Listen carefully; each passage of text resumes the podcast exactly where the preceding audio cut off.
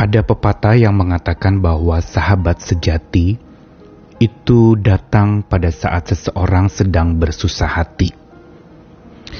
Dan pada saat susah hati, justru sahabat-sahabat yang pergi menunjukkan ketidaksejatian mereka. Namun, sahabat yang datang pada saat kita bersusah hati, tidak serta-merta mereka juga otomatis sahabat sejati.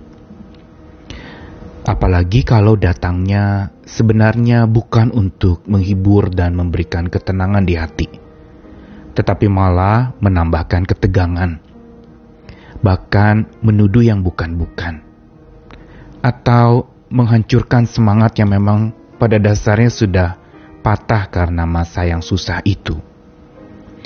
Ujian siapa kawan sejati adalah bukan sekedar datang atau tidaknya dia tetapi bagaimana ia bersikap, bagaimana ia membuktikan kesejatiannya sebagai seorang kawan, yang bukan malah menghancurkan, tetapi justru menghiburkan, menguatkan senantiasa.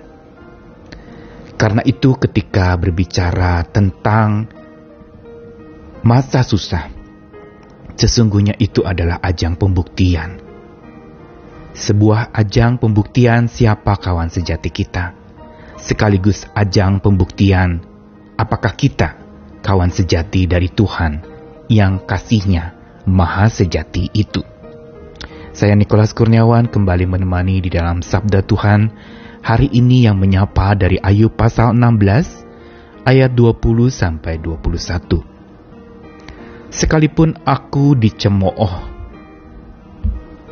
oleh sahabat-sahabatku, namun ke arah Allah mataku menengadah sambil menangis.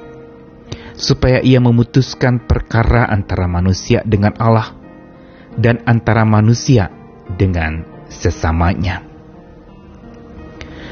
Ayub adalah contoh seorang yang hikmatnya bertumbuh di masa hidupnya sedang runtuh. Ini satu kebenaran yang diajarkan dalam sabda Tuhan, bahwa ujian hikmat tumbuhnya hikmat adalah justru pada saat seseorang merasa hidupnya sudah tamat. Di situlah sebenarnya menjadi sebuah kendaraan. Untuk lalu kemudian hikmat Tuhan tercurah bagi orang-orang yang sedang hancur hati, yang tidak berpengalaman di dalam masalah-masalah susah, dan lewat pengalaman masalah susah, maka dia justru dibentuk Tuhan makin berhikmat, dikaruniakan hikmat. Karenanya ada yang mengatakan bahwa kitab Ayub adalah juga sebuah kitab hikmat. Karena di dalamnya lewat kisah kesengsaraan dan kesusahan Ayub. Sesungguhnya kita sedang belajar untuk berhikmat seperti Ayub. Dan Ayub 16 adalah sanggahan Ayub terhadap penghiburan sekaligus teguran dari sahabat-sahabatnya. Dia sempat mengatakan betapa mereka adalah penghibur-penghibur yang menyedihkan.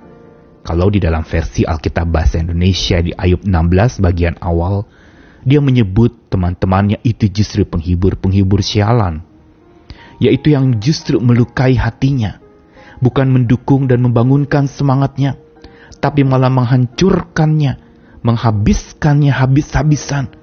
Sampai Ayub merasa sudah lelah dengan Allahnya pula. Ayub justru mengalami betapa dia sulit untuk menjawab ketika dia dituduh karena dosanya lah maka dia menderita. Karena musibah yang dihadapinya itu dipandang oleh teman-temannya sebagai hukuman Tuhan atas hidup Ayub yang tidak benar. Sehingga Ayub merasa dia dicemooh oleh sahabat-sahabatnya yang sebenarnya paling dia harapkan menghibur menguatkan. Sehingga dalam ayat 20 sampai 21 dia mengatakan, sekalipun aku dicemoohkan oleh sahabat-sahabatku, namun ke arah Allah mataku menengadah sambil menangis. Sebelumnya memang dia merasa sudah lelah dengan sahabat-sahabatnya sekaligus dia lelah dengan Allahnya. Tetapi kali ini dalam ayat 20 sampai 21 dia mengatakan bahwa sekalipun sahabat-sahabatnya mencemooh dia, menyalahkan dia atau menghakimi dia, Ke arah Allah lah, matanya menengadah sambil menangis. Dengan kata lain, Ayub justru menemukan siapa sahabat sejatinya. Sekaligus Ayub juga menemukan dirinya harusnya bersahabat secara sejati dengan Allahnya yang kasihnya maha sejati itu. Karenanya dia katakan bahwa Allah lah yang memutuskan perkara antara manusia dengan Tuhan dan antara manusia dengan sesamanya. Di sini konsep persahabatan Ayub dengan Allahnya justru diperbaiki, ditata ulang. Sebelumnya dia hanya mendengar dari kata orang, tapi kali ini dia benar-benar mengalami satu-satunya sahabat yang ia butuhkan dan yang paling sejati dalam hidupnya hanyalah Allah. Dan ini semua terjadi di masa susah dalam hidupnya. Pelajaran dari ayat ini adalah ingin mengajarkan kepada kita pada saat masa susah. Itu adalah sebuah ajang yang bukan saja pengujian iman kita, tapi sebuah pembuktian siapa kawan sejati kita. Sekaligus ajang pembuktian diri kita apakah kita berkawan sejati dengan Tuhan yang maha sejati itu atau kita sebenarnya lebih suka mencari kawan-kawan yang ada di dunia ini yang tidak sempurna, yang sebenarnya lebih banyak melukai daripada menghibur dan menguatkan atau mengobati?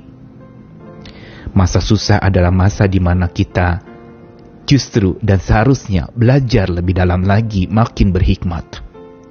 Masa susah adalah justru kendaraan penting untuk hikmat Tuhan makin bertumbuh di dalam diri dan jiwa seseorang. Hari ini maka marilah kita datang kepada Tuhan di masa yang memang sedang tidak mudah ini, untuk supaya hikmat Tuhan memimpin kita. Janganlah mengandalkan manusia karena kita bisa kecewa, tapi andalkanlah dan arahkanlah mata kita kepada Tuhan.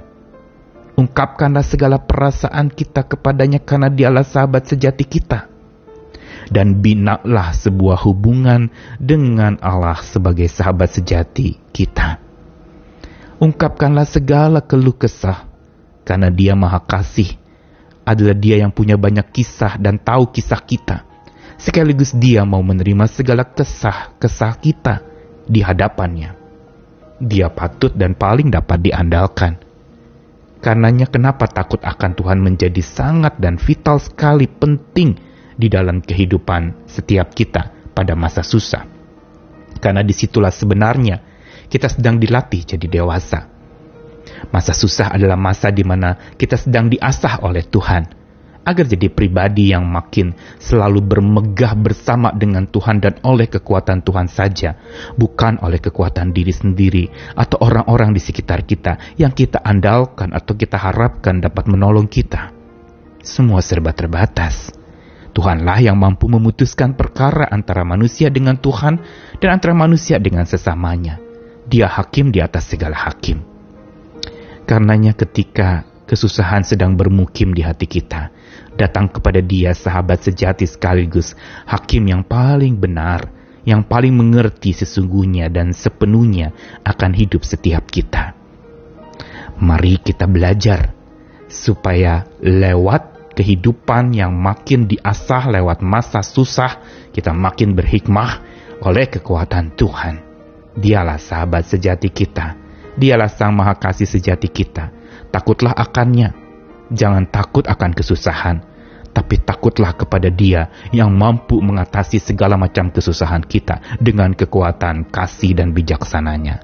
Selamat andalkan Dia dan hidup selalu di dalam Dia. Semangat lagi, berjuang lagi, muliakan Tuhan lagi dalam keadaan yang serba tidak mulia ini. Mari berhadapan terus dengan Tuhan kita yang maha hikmat itu.